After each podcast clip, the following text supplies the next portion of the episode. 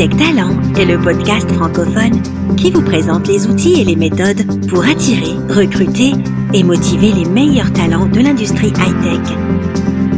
Cet épisode vous est présenté par Alexandre Degénaro. Bonjour à tous et merci de nous suivre, toujours de plus en plus nombreux pour un nouvel épisode de notre podcast. Félicitations, vous avez trouvé le bon candidat. Il a signé il rejoint votre entreprise ou votre équipe dans quelques semaines. Mais attention, tout n'est pas encore joué. Il reste une phase importante du recrutement qui est l'intégration de cette nouvelle recrue. Les premières semaines sont primordiales pour faire de ce recrutement un succès. Du coup, avez-vous préparé et mis en place un bon plan d'intégration? Notre invité aujourd'hui est professeur en management à l'Université de Paris-Dauphine et il est le co-auteur du livre intitulé L'intégration des nouveaux collaborateurs, enjeux et outils pour le développement de l'entreprise, publié aux éditions Duno. Serge Perrault dirige différentes études sur le sujet. Il est spécialiste de l'engagement des collaborateurs et de l'intégration des nouvelles recrues. Serge Perrault, bonjour et bienvenue dans le podcast. Bonjour. Alors, beaucoup de moyens, d'énergie, d'argent parfois sont déployés pour attirer et convaincre les meilleurs talents. Mais une bonne partie de ce recrutement se, joue également dans l'intégration de la nouvelle recrue, étape qui est parfois négligée par les entreprises. Quelles sont pour vous les trois erreurs venant de l'entreprise les plus fréquentes dans cette étape qui est finalement fondamentale pour l'intégration d'un nouvel employé? Oui, bah effectivement, le, recrutement, euh, enfin la réussite du recrutement n'est pas n'est pas jouée au moment où on signe le contrat. Elle se joue euh, pendant les, premiers mois, pendant cette période d'onboarding ou d'intégration.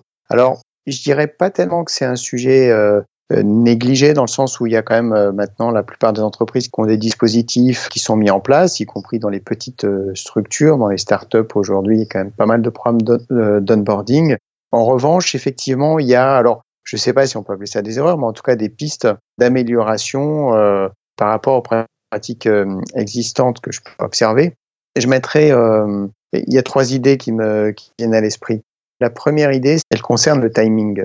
Le timing, c'est plusieurs choses. C'est la question de digérer une quantité d'informations importante dans le temps, donc d'étaler un petit peu les, les choses. L'idée, c'est de pas tout faire sur une journée d'intégration, mais d'avoir euh, un, un, certain étalement pour permettre la digestion.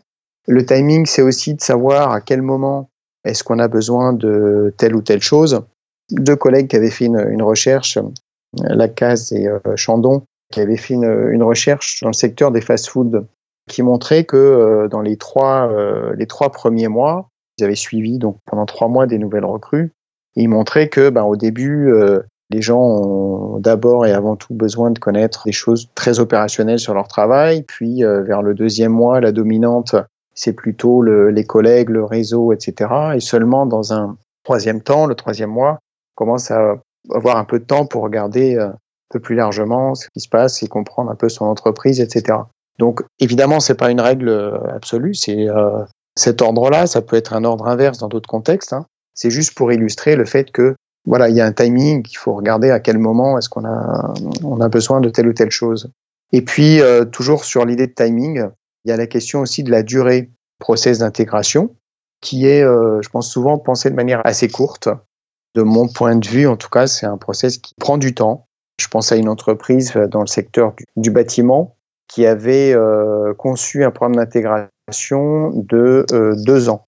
Donc, ce qui est un peu hors norme par rapport à ce qui se fait d'habitude, mais je trouve ça très, trouvais ça très positif et qui du coup pouvait coupler en fait euh, la question de l'intégration à un début d'orientation dans le groupe et donc de gestion de carrière avec un objectif de fidélisation et d'attractivité. Voilà, donc on peut le penser, je pense, un peu dans la, un peu d'avantage dans la, durée. Donc voilà, première piste de réflexion d'amélioration des dispositifs, c'est tout ce qui concerne le, timing en fait des, différentes pratiques. Du coup, bah, par rapport à ce timing, puisque vous en parlez, la durée du plan d'intégration en moyenne pour vous, par rapport à ce que vous avez remarqué, bon alors je pense que ça dépend bien sûr de chaque entreprise, chaque environnement, mais quelle est en moyenne la bonne durée d'un plan d'intégration? Alors c'est très difficile à vous répondre parce que comme vous l'avez évoqué, les, euh, contextes sont très différents. C'est-à-dire que si je, recrute dans un fast-food un, coéquipier, euh, bah, ce qui va compter, ça va être qu'il soit opérationnel rapidement et peut-être qu'il a, il ou elle n'a pas envie de faire carrière et que euh, on est sur un recrutement, un CDD, une courte durée, etc. Et auquel cas, La durée peut être assez courte, hein, c'est savoir tenir le poste. Je peux avoir dans, pour ce même poste, hein, pour cette entreprise, des gens qui viennent au contraire pour faire carrière, et auquel cas l'optique est différente. Je peux avoir des recrutements en CDI euh, avec une, vraiment une perspective de développement, de, de fidélisation, etc. Donc voilà, selon les contextes, je, la, pour moi, il n'y a pas de bonne durée. Il y a surtout des objectifs qu'on peut se fixer. Et en fonction des objectifs qu'on se fixe, on les gère, on les, on les étale dans le temps. Donc euh, on pourra y revenir, si vous voulez, sur la question de, des objectifs d'intégration. Donc, euh, je pense qu'il n'y a pas de bon timing, mais euh, ce que j'observe, c'est qu'on a souvent tendance à penser l'intégration de manière assez euh, courte, un petit peu trop courte, à mon avis, dans le sens où, pour moi, l'intégration, c'est un processus qui est continu. Et en général, on raisonne à, à, à entreprise constante, dans le sens où la question qu'on se pose, c'est comment est-ce que une nouvelle personne va s'intégrer dans une entreprise donnée? Oui, mais l'entreprise, elle évolue. Et donc, la question de l'intégration, elle se pose même pour des gens qui sont là depuis longtemps dans le cas où euh, euh, l'entreprise évolue. Moi, j'avais suivi, par exemple, euh, un, un travail de, de, de, recherche sur une entreprise qui se transformait totalement. Et en fait, le, le vrai problème d'intégration, il n'était pas tellement pour les, pour les nouveaux, mais plutôt pour les anciens, qui étaient à choisir un peu leur un chemin entre je reste sur l'ancien modèle ou est-ce que je rejoins le modèle. Donc, vous voyez, on a dans ce cas-là une, une problématique qui se pose vraiment sur des populations qui sont là depuis longtemps. Donc voilà, l'idée c'est de, de, dire que l'intégration c'est pas juste une journée d'intégration, c'est un processus qui est, qui est long, qui est continu, évidemment qui est beaucoup plus intense au début, les premiers mois, et qui selon les contextes est particulièrement intense pendant quelques jours, semaines, ou euh, ça peut aller sur un an, deux ans, euh, voire plus. D'accord. Et par rapport à toutes les, les, études que vous avez faites, les recherches, qu'est-ce qui se passe chez le candidat? Quelles sont les, raisons qui le, qui le pousse à, à quitter assez rapidement l'entreprise, souvent dans cette période d'essai? En général, d'où vient la déception? Alors, bah, il peut y avoir plein de raisons. Euh, je, vais passer sur toutes les raisons de type individuel. Euh, j'ai mon, mon conjoint qui a une proposition d'expatriation au moment où je commence mon job, etc. On va, on va mettre de côté tous les côtés, tous les, les aspects un, un peu euh, particuliers, individuels, qui sont indépendants de l'entreprise. Moi, j'aime bien imaginer euh, de répondre à cette question-là avec l'idée qu'on joue un, un, rôle. Finalement, on prend, euh, quand on commence un nouveau job, on a un rôle à jouer. Et il y a un concept qui est intéressant là-dessus, c'est l'idée de, de, de, tension de rôle, c'est-à-dire finalement d'un décalage qui peut être ressenti entre euh, le rôle que je joue et ce que je suis. Alors ce décalage, il porte sur deux choses, sur les aspects un peu d'apprentissage, c'est-à-dire, est-ce que je suis en mesure de, de jouer ce rôle-là? Et ben, quand on commence un nouveau job, on peut avoir un, une marche à franchir, un, un certain nombre d'apprentissages à, à, effectuer. Et puis, il y a aussi l'idée de, au-delà de l'apprentissage, de l'intériorisation, c'est-à-dire, est-ce que finalement ce rôle, ça me convient, même si je sais le faire, je peux très bien savoir faire quelque chose, et pour autant ne pas me reconnaître dedans ou être en désaccord avec la, euh, les valeurs, la mission, euh, la finalité, etc. Un exemple euh, typique, c'est que sur l'évaluation des compétences, en général, on, sait assez bien faire. Et donc, le, le fit entre la personne et l'entreprise, le, de ce point de vue-là, il y a, bon, peut toujours y avoir des ratés, mais je pense pas que ce soit le problème dominant. Euh, en revanche, ce que je vois beaucoup, notamment sur des euh, les jeunes diplômés qui sont mes, mes étudiants là quand ils commencent à, à travailler, c'est pas tellement un problème de compétence, c'est plutôt des questions d'adéquation avec la culture de l'entreprise, par exemple. Donc ça rejoint le, le processus d'intériorisation. Et donc finalement, euh, le, le fit, il se construit à la fois en amont, au moment du recrutement, c'est-à-dire, euh, voilà, est-ce que j'ai quelqu'un qui correspond à peu près, mais il se construit aussi euh, après, pendant la période d'intégration. Et c'est là où parfois on se rend compte qu'il ben, y a un décalage entre euh, la finalité, entre le, la culture, la façon de fonctionner dans une entreprise, etc et euh, ce qu'est réellement le, le, candidat, qui fait que bah, ça ne colle pas tout à fait. Donc le, le fit positif qu'on avait perçu en amont ne se retrouve pas tout à fait euh, quelques mois plus tard.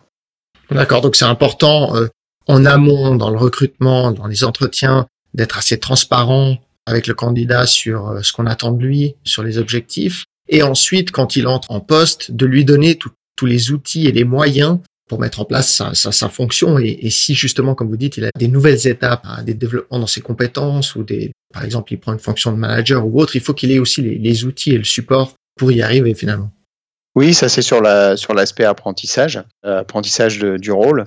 Et puis euh, après sur l'aspect intériorisation, sur l'aspect est-ce que ça, ça colle quoi avec la, la culture dans l'entreprise, est-ce que ça me correspond, est-ce que euh, je suis fait pour travailler de cette manière-là, est-ce que euh, je suis en phase avec les, les, valeurs, la culture? On a pas mal de, de startups qui se positionnent d'ailleurs sur ce, ce, créneau en recrutement pour essayer d'évaluer avant le recrutement s'il y a une compatibilité forte ou faible entre la, la personne recrutée et la, et la culture de l'entreprise. Là, qu'est-ce que vous conseillerez à un, auditeur qui nous écoute, qui doit justement accueillir un nouveau collaborateur et, créer un plan d'intégration? Quelles seraient les, étapes? Sur quoi il doit se concentrer? Trois, cinq, six étapes qui sont vraiment importantes, qu'il va pouvoir euh, mettre en place pour ce nouveau collaborateur? Alors, c'est vrai que si on raisonne en, étapes, on a, de manière assez générale, je dirais, des, euh, étapes de type euh, lune de miel au départ, au sens où euh, les, au départ ça se passe plutôt bien. C'est comme dans un couple, hein, ça commence toujours très bien, puis après il y a une ce que les euh, j'avais travaillé pour des startups, ils appelaient ça la, la vallée de la mort. Hein. Au début on est très content et puis après ben il faut euh, faut s'accrocher, il faut arriver à faire ses preuves, etc. Donc c'est un moment difficile. Puis après ben, soit ça marche pas, soit au contraire on, on arrive à s'intégrer, etc. Donc ça, mais c'est des étapes très générales. Donc je, je suis pas sûr que ce soit très aidant pour construire justement un, un plan d'intégration. Parler d'étapes, ça suppose que ça se passe un peu de la même manière pour tout le monde. Or, euh, les observations qu'on a effectuées sur des cas euh, divers et variés montrent que c'est précisément pas tout à fait euh, la même chose d'un contexte à l'autre, d'une personne à l'autre. Donc, pour moi, je raisonnerais pas tellement en étapes, mais en plutôt en démarche. Quand j'accompagne des, des, entreprises sur ces sujets-là, je leur suggère de formaliser les choses dans une, une matrice d'objectifs qui croise les différents domaines d'intégration. Donc, c'est le, le travail, savoir faire son travail, le réseau, les gens, les collègues, le manager, euh, le réseau interne, etc. Et puis l'entreprise elle-même, connaît son histoire, ses process, sa culture, etc. Donc on a trois grands euh, domaines classiquement. Et puis euh, croiser ça avec des objectifs à court terme, moyen terme et long terme. Et donc on arrive à mettre euh, sur papier, dire ce qui est le plus important et à quelle échéance. Ça peut être un objectif tout simplement de prise de poste à court terme ça peut être un objectif d'adéquation et de compréhension, euh, d'adhésion à la culture de l'entreprise. Et donc, en fonction des objectifs qu'on se, qu'on se donne et qui sont euh, prioritaires pour, euh, pour l'entreprise, ben, on va pouvoir imaginer tout un tas de pratiques adaptées, adaptées à la situation et surtout adaptées aux, aux objectifs. C'est pour ça aussi que on raisonne souvent en termes de benchmark, mais pour moi, c'est, je pense que c'est plus astucieux de, de raisonner de cette manière avec des, euh, des objectifs parce qu'une même pratique peut servir des objectifs différents. Donc il vaut mieux partir des objectifs que des pratiques. Je donne un exemple. Si je prends la question du, parrainage, bah, si vous mettez à une nouvelle recrue un parrain qui est dans le même job que lui, euh, qui est son manager ou quelqu'un qui fait le même, job que lui, en tout cas, en quoi va consister le parrainage? Bah, Principalement à lui apprendre à faire le métier de la même manière que euh, ce que les gens faisaient avant.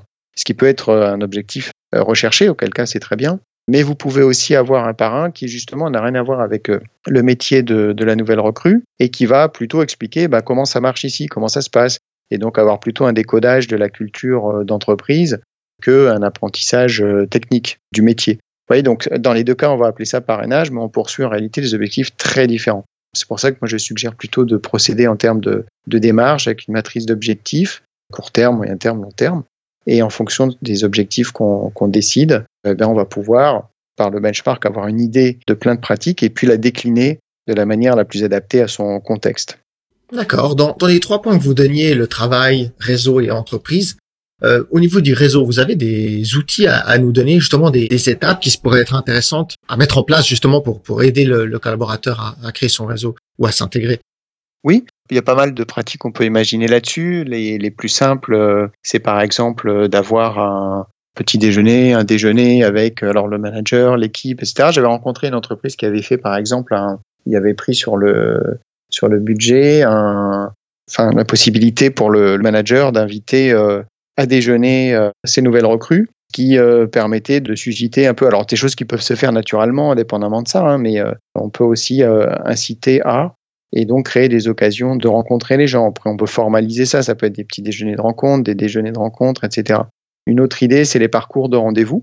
Donc là, on va partir par exemple de, de votre mission en se disant, ben voilà, pour, pour accomplir votre mission, vos interlocuteurs, les gens que vous devez connaître, en interne et éventuellement en externe d'ailleurs, c'est un tel, un tel, un tel. Et donc, on va euh, programmer un ensemble de rendez-vous euh, avec les acteurs clés pour la réussite de votre projet, ce qui vous permet déjà d'avoir le réseau euh, utile à, court terme. Après, il y a plein de choses sur les afterwork, des il peut y avoir plein de plein d'outils et de dispositifs pour faciliter le réseau. Mais les, parcours de rendez-vous, je trouve que c'est un, un, dispositif qui est en général assez euh, assez utile et qui permet de faire rencontrer les personnes euh, utiles à la ré réalisation de sa mission. D'accord. Dans le recrutement d'un spécialiste, d'un ingénieur, d'un cadre, on a souvent des périodes d'attente, de résiliation de contrat du candidat qui peuvent être plus ou moins longues. Donc, c'est-à-dire qu'entre le moment où le candidat signe et donne son accord pour venir dans l'entreprise et le moment où il a son premier jour, il y a parfois euh, trois mois, voire beaucoup plus. Est-ce que dans cette période, on devrait aussi faire une préintégration en quelque sorte? Est-ce qu'il y aurait aussi des, choses à faire pour essayer de déjà profiter de ce, cette période?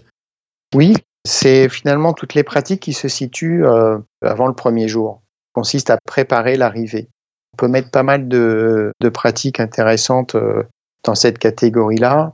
En interne, il peut y avoir des choses qui visent à préparer sur le plan logistique, par exemple. Quand on, interroge les gens sur les, bugs d'intégration, on a parfois euh, des arrivées où le, manager qui devait accueillir est pas là, où le, bureau est pas prêt, le, badge euh, n'est pas prêt, il n'y a pas d'ordinateur, enfin bref, etc. Donc il y a, plein d'aspects logistiques qui peuvent être faits euh, en amont. On peut prévenir aussi euh, les collaborateurs, les autres, de l'arrivée de quelqu'un. Et puis, on peut euh, réfléchir à un lien, euh, maintenir le lien entre la personne qui va être recrutée et l'entreprise pendant les, quelques mois que vous évoquiez. Alors, avec un exemple tout, simple qui me vient à l'idée, c'est le, recrutement d'un cadre qui devait travailler sur un projet. Le projet, il y avait déjà un certain nombre de réunions qui avaient lieu euh, avant son arrivée. Ben, il a été euh, convié à, euh, à ces réunions-là, donc de manière très ponctuelle simplement pour suivre un petit peu le dossier qu'il aura à gérer dans, dans deux, trois mois. Donc euh, oui, il y, a, il y, a, un certain nombre de choses qu'on peut faire avant.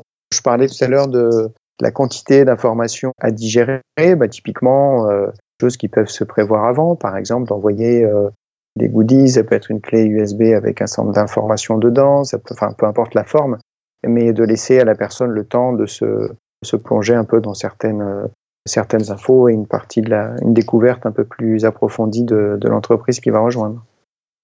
Tout à fait. C'est vrai que c'est ça. Alors par contre, c'est quelque chose qui est assez souvent négligé. C'est ces euh, deux, trois mois entre la signature et, et l'arrivée du candidat, où là, parfois, le contact est rompu pendant deux, trois mois. Il y aurait pourtant beaucoup de choses à faire pour, euh, pour garder ce contact. Déjà, donner pas mal d'informations au candidat et s'assurer aussi euh, qui reste engagé sur, euh, sur, sur cette opportunité parce que c'est vrai que un candidat qui décide de quitter son poste, il est toujours contacté autour et a souvent beaucoup d'opportunités. Et on voit parfois euh, des candidats qui saisissent d'autres opportunités. Alors c'est pas forcément la bonne solution, mais euh, c'est quand même une période qui est importante entre le moment de la signature et le moment d'entrée. Oui, et si on reprend un peu ce que j'évoquais tout à l'heure, les, différents domaines pour imaginer des pratiques en fonction de la, des objectifs qu'on se donne et donc d'illustrer un peu cette, cette démarche-là. Si on applique ces trois domaines à, cette période-là, bah pour le, le, travail, à prendre son job, ben on a par exemple le cas que j'évoquais où euh, bah vous conviez la personne à une réunion pour, te, pour tel projet euh, pendant cette période-là, de manière à ce que euh, voilà, il y ait une info sur l'évolution du projet que vous aurez à gérer une fois recruté. Si on raisonne sur l'aspect euh, réseau, euh, collègues, etc., bah, ça peut être de convier la personne à euh, un événement, euh, des rencontres, un, pot après le travail tout simplement, ou des choses comme ça. Et sur l'entreprise, ça peut être l'idée de euh, d'envoyer des infos, une clé USB avec une présentation plus plus fine de, l'histoire de l'entreprise, de ses projets. Voilà, on peut imaginer plein de choses pour ces domaines-là dans ce laps de temps qui va de la de l'accord à l'entrée effective. D'accord. Une dernière question, Serge Perrault pendant cette phase d'intégration, selon vous, par rapport à ce que vous voyez, quel est le bon timing pour rencontrer le candidat et faire un point avec lui? Combien de fois euh, euh, par mois, par année? Qu'est-ce qui pour vous est, intéressant dans le fait de revoir, que ce soit au niveau des ressources humaines ou au niveau de son manager, de prendre un moment, de s'asseoir et de faire un point justement sur cette intégration? C'est une bonne question. C'est pas évident de, de, répondre à ça. Alors pour deux raisons. La, la, la première, c'est qu'à nouveau, il peut y avoir des, des différences de contexte, évidemment. Donc j'ai je dirais une première réponse, c'est de dire bah, de faire un point avant la fin de la période d'essai, par exemple. Ça, c'est une première réponse possible. Mais pour c'est un petit peu les mêmes, les mêmes risques. Si on prend le sujet de l'entretien annuel, c'est un peu les mêmes risques que pour ce dispositif-là. Vous voyez, c'est une, une, pratique qui est pas mal remise en cause en ce moment. Euh, parce que dans l'idée, c'est très bien, mais en pratique, ça marche pas aussi bien que ça ne devrait, parce qu'on n'a pas le temps, parce que c'est une fois par an, etc. Et donc, vous avez un nombre d'entreprises qui ont euh, renoncé à ce dispositif d'entretien annuel. Alors, je ne veux pas changer de sujet, hein, on reste sur l'intégration, mais de la même manière, l'avantage de formaliser les choses, de mettre des entretiens de suivi, etc., c'est très bien. Mais c'est comme pour tous les process qu'on met en place, c'est très bien parce que ça a le mérite de faire exister un certain nombre de choses. Mais le, le, le côté négatif, c'est que du coup, on se dit, ben, euh, c'est géré. On, on a un process d'intégration, donc c'est géré, donc je m'en occupe plus. Et c'est là qu'on a un effet pervers, qui est que, ben, justement, il y a euh, l'intégration, c'est pour moi beaucoup les, euh, le relationnel avec son manager, avec ses collègues, avec ses clients, etc. Et donc, quels entretiens est-ce qu'on doit mettre en place? Ben, je pense que des, d'avoir un échange, même très bref, de prendre des nouvelles, de s'intéresser, etc., un peu au quotidien, même si c'est deux minutes par jour, d'aller déjeuner de temps en temps, ou un point très fréquent, mais bref, à mon avis, aura peut-être plus d'impact qu'un un entretien au bout de trois mois, etc. Donc, j'aurais tendance à dire, de manière assez rapprochée au départ et un peu plus éloignée après, mais pas forcément sous un, sous un aspect de, je dirais, de process formalisé, même si ça a le mérite de faire en sorte que les choses existent, mais tout simplement avec le, plutôt un manager ou des collègues qui ont le souci de, qui donc vont euh, pouvoir euh, échanger même très brièvement, mais assez fréquemment au départ, puis bah, juger de la possibilité d'être un peu moins euh, dans un dialogue un peu moins fréquent au fil du temps. Serge Perrault, on arrive au bout de cette interview. Je vous remercie beaucoup. Merci à vous. À côté de votre livre, on mettra d'ailleurs un lien dans l'épisode. Est-ce qu'il y a d'autres moyens de, de, suivre un peu vos travaux? Oui, bah, j'ai publié des hum, synthèses d'articles sur euh, theconversation.com, qui est un site qui est euh, dédié à euh, la publication de, de synthèses d'articles écrites par des universitaires. Et donc, j'ai sur theconversation.com, j'ai fait une petite série sur le, le, sujet. Voilà, et puis je mets sur mon profil LinkedIn en général des publications récentes. Parfait. Bah, écoutez, on va mettre des liens euh, dans les notes sur ces possibilités de, de suivre un peu vos travaux. Encore merci pour, euh, pour le temps que vous avez consacré. Merci à vous. Je vous souhaite beaucoup de succès dans la suite de vos projets. Merci. Au revoir. Au revoir. Avant de nous quitter, sachez que toutes les informations citées dans cette discussion, ainsi que les liens, sont disponibles dans les notes de cet épisode sur le site hightech-talent.com. N'oubliez pas que vous pouvez directement suivre et écouter ce podcast sur iTunes ou en téléchargeant l'application Podbean sur votre mobile. Vous pouvez nous envoyer vos questions ou les thèmes que vous souhaiteriez voir traités à l'adresse email podcast at focustalent.com. Là aussi, je vais vous l'appeler. Donc, c'est podcast at f e. J'espère que cet épisode vous a plu et je vous dis à tout bientôt pour un nouvel échange.